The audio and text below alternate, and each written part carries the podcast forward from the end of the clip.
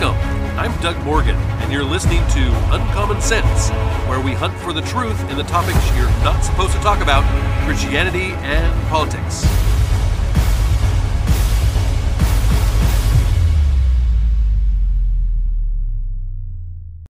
My family was watching a show on Disney Junior a couple of days ago when a commercial came on that let all of the kids know that Disney celebrates all kinds of families. it was an interesting message to an audience whose average age has to be something like five years old. Hmm. To explain what has been happening in recent years is an article from Megan Basham, who is, eh, writes for the Daily Wire. And she says In the past few years, every week seems to bring headlines in the Hollywood trades heralding a studio or network's onboarding of a new diversity, equity, and inclusion, or DEI, executive. Netflix, Lionsgate, AMC, Warner Brothers, Disney, Sirius XM, TikTok, NBC all have thrown big C suite salaries at hires who will ensure their organizations stay in good standing with the left wing activist groups. Or, if not in good standing, at least good enough to keep Black Lives Matter and Nikole Hannah-Jones off their back. In fact, these days, it would be harder to find an established entertainment company of any stripe that doesn't have some in house professional making sure all of its reputation I's are dotted and T's are crossed. Now, just how ubiquitous has the DEI class become in Hollywood? Well, despite the fact that it was doing diversity long before diversity was cool, uh, even Sesame Street now has its own dedicated inclusion enforcer. Though a recent article published on uh, journalistic Bari Weiss website, Common Sense, which has nothing to do with this uh, web, this website or this podcast, Uncommon Sense, but on his Common Sense we- uh, website, he cited the 2015 hashtag Oscars So White controversy as the catalyst for Tinseltown's uh, awakening. the truth is, the entertainment world is in perfect lockstep with the rest of of corporate America when it comes to the DEI trend. A recent study from the career networking platform LinkedIn, for instance, found that diversity and inclusion offers uh, officers are now the fastest growing job with chief in the title. Now, trickling down from there in middle management, DEI jobs are now the second highest in demand behind only vaccination specialists, a role that hopefully won't be quite as sought after once COVID uh, infections uh, start to, to recede. The difference between Viacom, CB, CBS, and Citigroup changing their hiring and promotion practices from merit based to representation based, however, is that Viacom CBS's policies are instantly reflected in their public facing product. The shows that you that you see on your TV screen for instance. Until the last few years a company wanting to prove its commitment to racial gender and and sexual identity justice needed only to roll out a couple of annual you know unconscious bias seminars and and sensitivity workshops under the umbrella of human resources. The problem, as activists eventually found, was that such per, um, performative exercises were too easy to, you know, for both management and employees to check off their to do lists and forget. Cheap diversity uh, statements, including buzzwords like allyship, you've heard that one, right? And and BIPOC, of course, stands for Black, Indigenous, uh, people of color, uh, didn't functionally change a free market corporate culture. Even the most progressive sectors like tech, still hired the most qualified recruits as opposed to the most diverse, let's say. What that meant in Hollywood was that while studio and network executives paid lip service to feminism and racial justice, they still chose the scripts, directors, and actors sure to put butts in seats, right?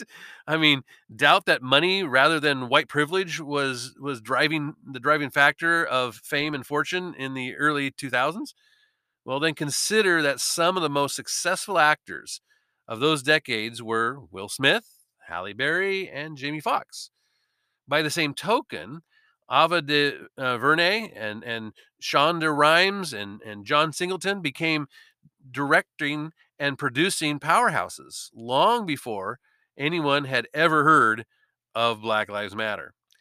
Thus, more and more leftist reformers began arguing that DEI or diversity, equity, and inclusion must become its own initiative within an organization rather than an offshoot of HR. For a time, this led corner offices to contract with pricey outside consultants. We've we've talked about that on on this podcast before about the kind of money that some of these woke consultants are making. The demands such uh, such experts made could be, you know, exacting through uh, as as detailed in a New York uh, magazine story that described DEI consultant uh, work as granular. The reforms, such as consultants recommend, in, included everything from um, reconstructing salaries and bonuses to reforming insurance options uh, to giving employee resource groups, which basically they're, they're essentially at work group therapy where membership depends on the color of your skin. So if you're the right color, you can have group therapy. If not, then you can't. And then the ability to to weigh in on marketing campaigns even uh, was was given here. Now, hidden within New York's uh, reporting was the key that explains why so many companies have now begun to turn away from outside input and instead have dedicated sometimes enormous sums to full time DEI staffers. The consultants told the, the outlet that many of their corporate clients, quote, don't really want to change. they just want to look as if they're changing. That's a shocker, right? The tendency of some DEI companies to badmouth their clients for failing to take their advice was placed in high relief during the implosion of the Hollywood Foreign Press Association, the, group behind the Golden Globes. Now, I don't know if you've heard about this, but when the HFPA was dealing with a PR nightmare over its lack of black members, it hired several diversity, equity, and inclusion consultants. According to the Hollywood Reporter, two of those image fixers had different ideas about how to get the organi- organization back in in racial activists' good graces. One quit actually after accusing the HFPA of of refusing to um, commit to concrete actions. They said ultimately she let let it be known to the entertainment press that she believed that the Golden Globes problems were so deep rooted that it was a lost cause. the second consultant resigned soon after, actually, claiming that the scope of the issue was, quote, beyond what he originally understood it to be. In the end, the organization ended up with an exponentially bigger image problem than it had even started with.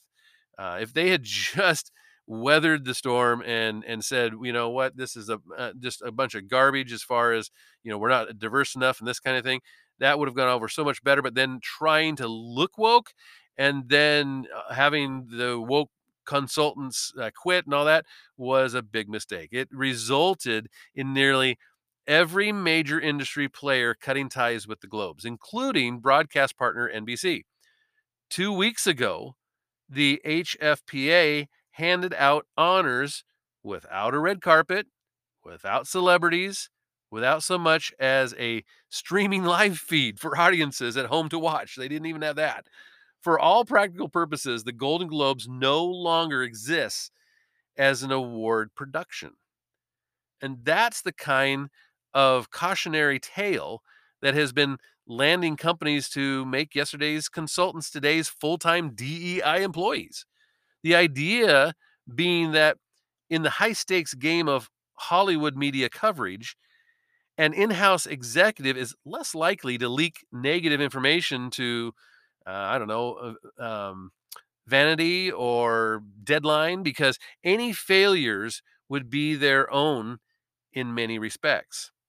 And after all, the money for a DEI corner office is reportedly very good. now, last March, pundit David French argued that the right puts, quote, way too much stock in the current in in the, uh, in the content of diversity training uh, manuals. They treat it as culture changing stuff when most folks approach it with a sense of bored irritation, a, a box they have to check before they get back to their days. He went on to say the, the main reason companies do it is to mitigate litigation risks. And if French had any notion of the, the latest inclusion standards being issued by the nearly every major Hollywood studio, he'd know just how outdated his understanding of current DEI practice is. I and and and he'd know that the way the game is played these days, studios may very well be putting themselves at greater likelihood of lawsuits by acquiescing to the inclusion officer's demand. Today, diversity standards aren't about making sure employees don't use offensive words or minority staffers uh, you know the feeling emotionally supported or not they're about hard quotas. To wit abc has has commented uh, has committed to making sure get this 50% of its showrunners writers producers crew performers virtually everyone involved in a production checks a bipoc representation box by the end of the year. That's 50% CBS is claiming uh, and, and, and aiming for 40% minority representation in its writers' uh, uh, rooms and, and for 25% of its script development budget to f- fund projects from creators, writers, and producers who qualify as diverse. That's to go along with the, the new diversity mandates required for Oscar and Emmy Awards. So, even when a company has you know dutifully employed diversity equity and inclusion staff and implemented their internal mandates you know racial activists still you know they, they may still launch shockingly personal and vicious attacks against specific white uh, competitors as as when 130 activist filmmakers accused pbs of all networks of a race racist over reliance on the work of documentarian Ken Burns. Now, widely recognized as one of the most gifted non-fictional filmmakers of our era, a man who has has honored has, has really has, has has honed his skills over 44 years. Burns' name alone draws millions of viewers to the network. Yet, the letter's signatories claim PBS executives' relationship with him was the result of an uninvestigated privilege. Quote, questioning whether PBS could be doing better should not be seen as an attack, they wrote in a in a sinister bit of gaslighting, of course. Quote, but as an opportunity to meaningful dialogue and action and to engage BIPOC filmmakers as we chart a course forward, unquote. in the end, PBS gave in to their demands, promising to sink, get this, $11 million exclusively into documentaries from BIPOC filmmakers while announcing that you know producers who want to work with the network in the future will have to demonstrate how their project quote aligns with PBS's DEI principles unquote And of course, a lot of PBS's money comes directly from taxpayers. In other words, there were prote- there were protection rackets in Sicily less effective than today's racial justice syndicates at extracting money from frightened marks. this kind of muscle flexing to remove, you know, potent rivals in the job market is exactly what a former Disney producer who asked to have his name withheld describes. While making uh, and and while working for the Mouse House, the producer experienced all of the racial struggle sessions um, wherein he was encouraged to recognize his white privilege and guilt that has been well covered by independent journalists like Christopher Rufo. Um, but he describes the real impact of DEI in much more concrete terms. For instance, in his five years with the company, he details having to maintain records that proved he was giving minority and female candidates the first opportunity, and sometimes the only opportunity at every job. Quote, the vice presidents of production would tell us, we're going to make a commitment to X amount of diversity. He tells them. So we had to this is a quote so we had to start logging every african american that we would put forward to direct and every african american owned company that we put forward to produce a project and they would provide us with outside companies that were sort of collaborating all of the females and minorities in the industry for hiring purposes what he found what, what he found more frustrating was having to pass over loyal long-time contractors to fill a racial quota. He said, quote, I was like, these guys have been working with us for years, he recalls. And we know we can rely on them. We're going to pass over this guy who we know does a good does good work because he's not black? It just doesn't make any sense. Once hired, the producer tells me that the, the, the talent employed to meet diversity mandates often feel in, in, empowered to make demands that would have been out of the question for their white counterparts. The, the Common Sense article, again, no relation to Uncommon Sense, right? The Common Sense article reported on one Hollywood insider who said human resources departments at the studios, are streaming service uh, uh, streaming services are awash in complaints directed at white male showrunners just for doing their job. It's gotten to the point where I won't give notes on a script any longer to a woman or a person of color. My my source in, in this, in this article says says the same. He he describes one incident and he, he asked to keep the details vague, where um, where a black actress was hired with a clear understanding of her role in a G-rated scene. Once it was time to shoot, she decided she wouldn't, uh, she didn't want to perform the scene as scripted, feeling it would mess up her hair. the director persisted, explaining that the terms of her contract were clear. The actress dissolved into tears, and the director was ultimately reprimanded for his lack of racial sensitivity. no one else stepped up to address the situation because the producer tells tells him that if it had anything to do with anything racial, none of us were going to say anything because you know, it's all just kind of keep your head down so that the finger doesn't get pointed at you. Yet, for all of the difficulty of trying to work under such fraught conditions, the producer says the most troubling aspect of DEI departments oversight was the question of whether what they were doing was even legal. Quote, I would try to raise the issue very subtly, like, are we going to get in trouble if I call up an agent or somebody and say we only want African American directors? Am I going to get in trouble for that? And essentially, the vice president told me That's why we want to go through these third parties.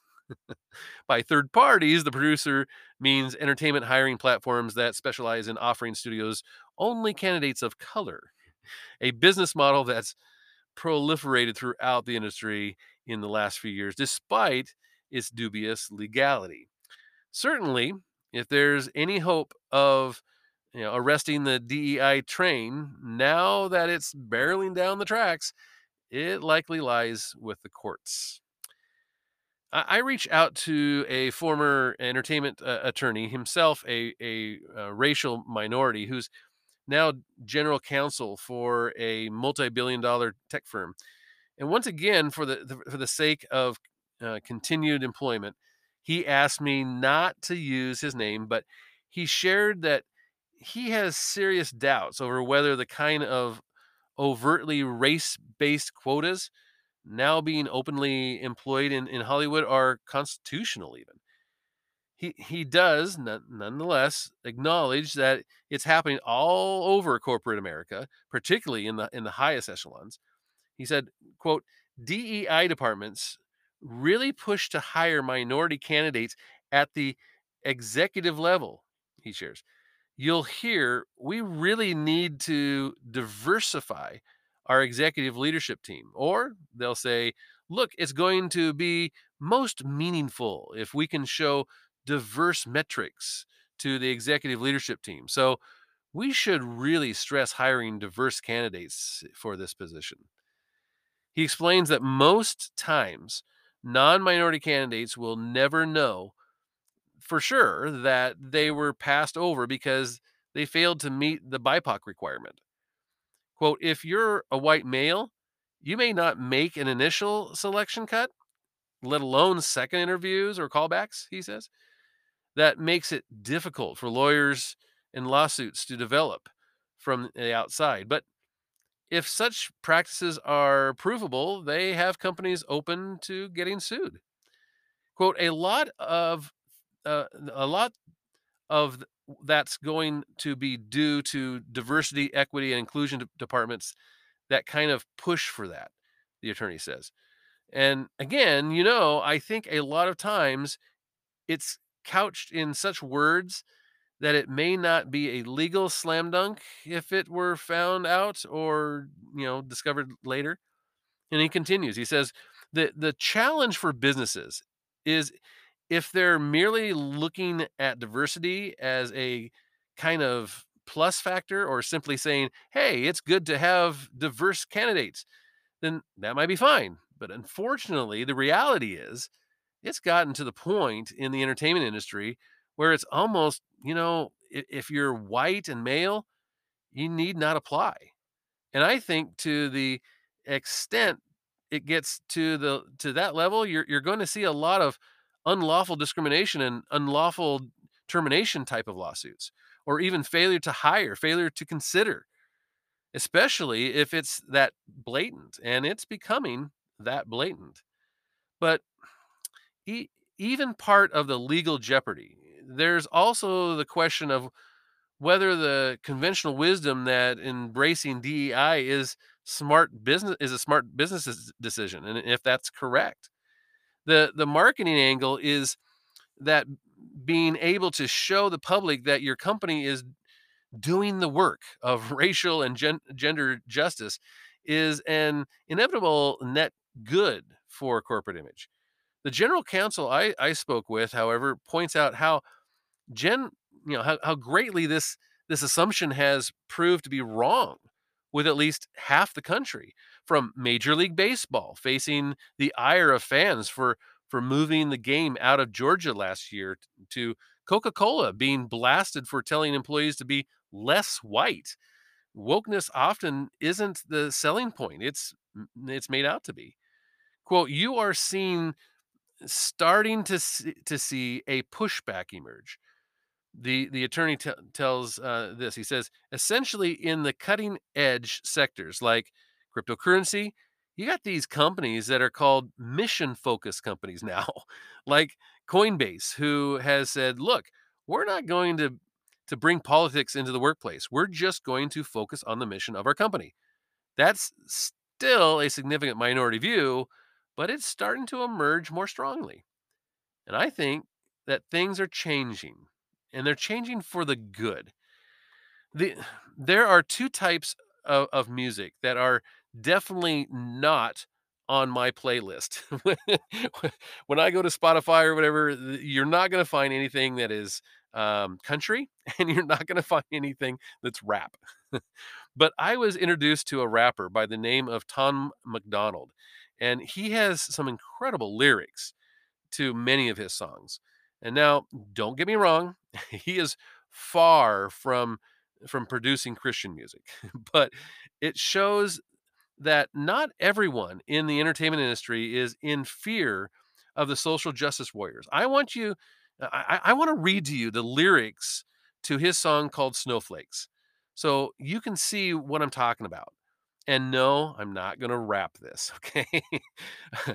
he says, if you lie to the government, they'll put you in prison. But when they lie to us, it's called being a politician. If you think taking guns away will save our kids from killers, uh, killings, but your pro-choice abortion kills way more children. If America is so terrible and racist, it probably isn't safe to encourage immigration, just saying. All the contradictions are embarrassing. You know who hates America the most? Americans. Trigger warnings used to be on TV for seizures, and now they're everywhere to protect millennials' feelings. He, she, his, him, hers, them, they. Screw the pronoun, because everyone's a retard these days. I hear 'em preaching at a protest that hatred's the problem, but hating straight men, white folks, and Christian is common. Coca Cola telling people they should be less white. They're preaching tolerance, but if you disagree, they fight. There's a race war here, elections based on fear. Black lives only matter once every four years. Soldiers die for this country, and every one of us benefits. Give welfare to the bums and forget about the veterans. Black folks and white folks divided by the news. We were all the same. We are red, white, and blue. Ashamed to be American? Okay, that's cool. Because honestly, we are all ashamed of you too. You all are so fl- fake. Oh no. The forecast said that there's be snowflakes. Whoa. you can't make us see it your way. No way. Gasoline and propane, more flames. Oh no no more snowflakes. He goes on to say they blurred the lines, divided communism and, and, and democracy. In 2021, we paint the patriots as Nazis. The men playing women's sports get trophies for winning. Like, great, let's celebrate a man for beating some woman. If you're black, your life matters. You're supposed to embrace it. If you're rich, you're smart, then you're probably Asian. If you're gay, then you're brave. All of that I'm okay with. But if you're white, the stereotype is you are a racist. Blaming capitalism like that's the reason things are tough while you tweet from an iPhone and sip on a Starbucks. You're supporting what you stand against. You don't think you are, but a Percocet addict don't donate money to pharma. We're all afraid to speak the truth. And the more afraid we get, the more we hate the ones who do. You see, there are those that are standing up against this stuff. And I maintain this will only grow. I think you're going to see it. And you, may agree with me on that. You may disagree with, uh, with me on that. And I would love to hear from you. And you can always do that at uncommonsensepodcast.com. Thank you very much for listening. This podcast is a production of Morganite Communications.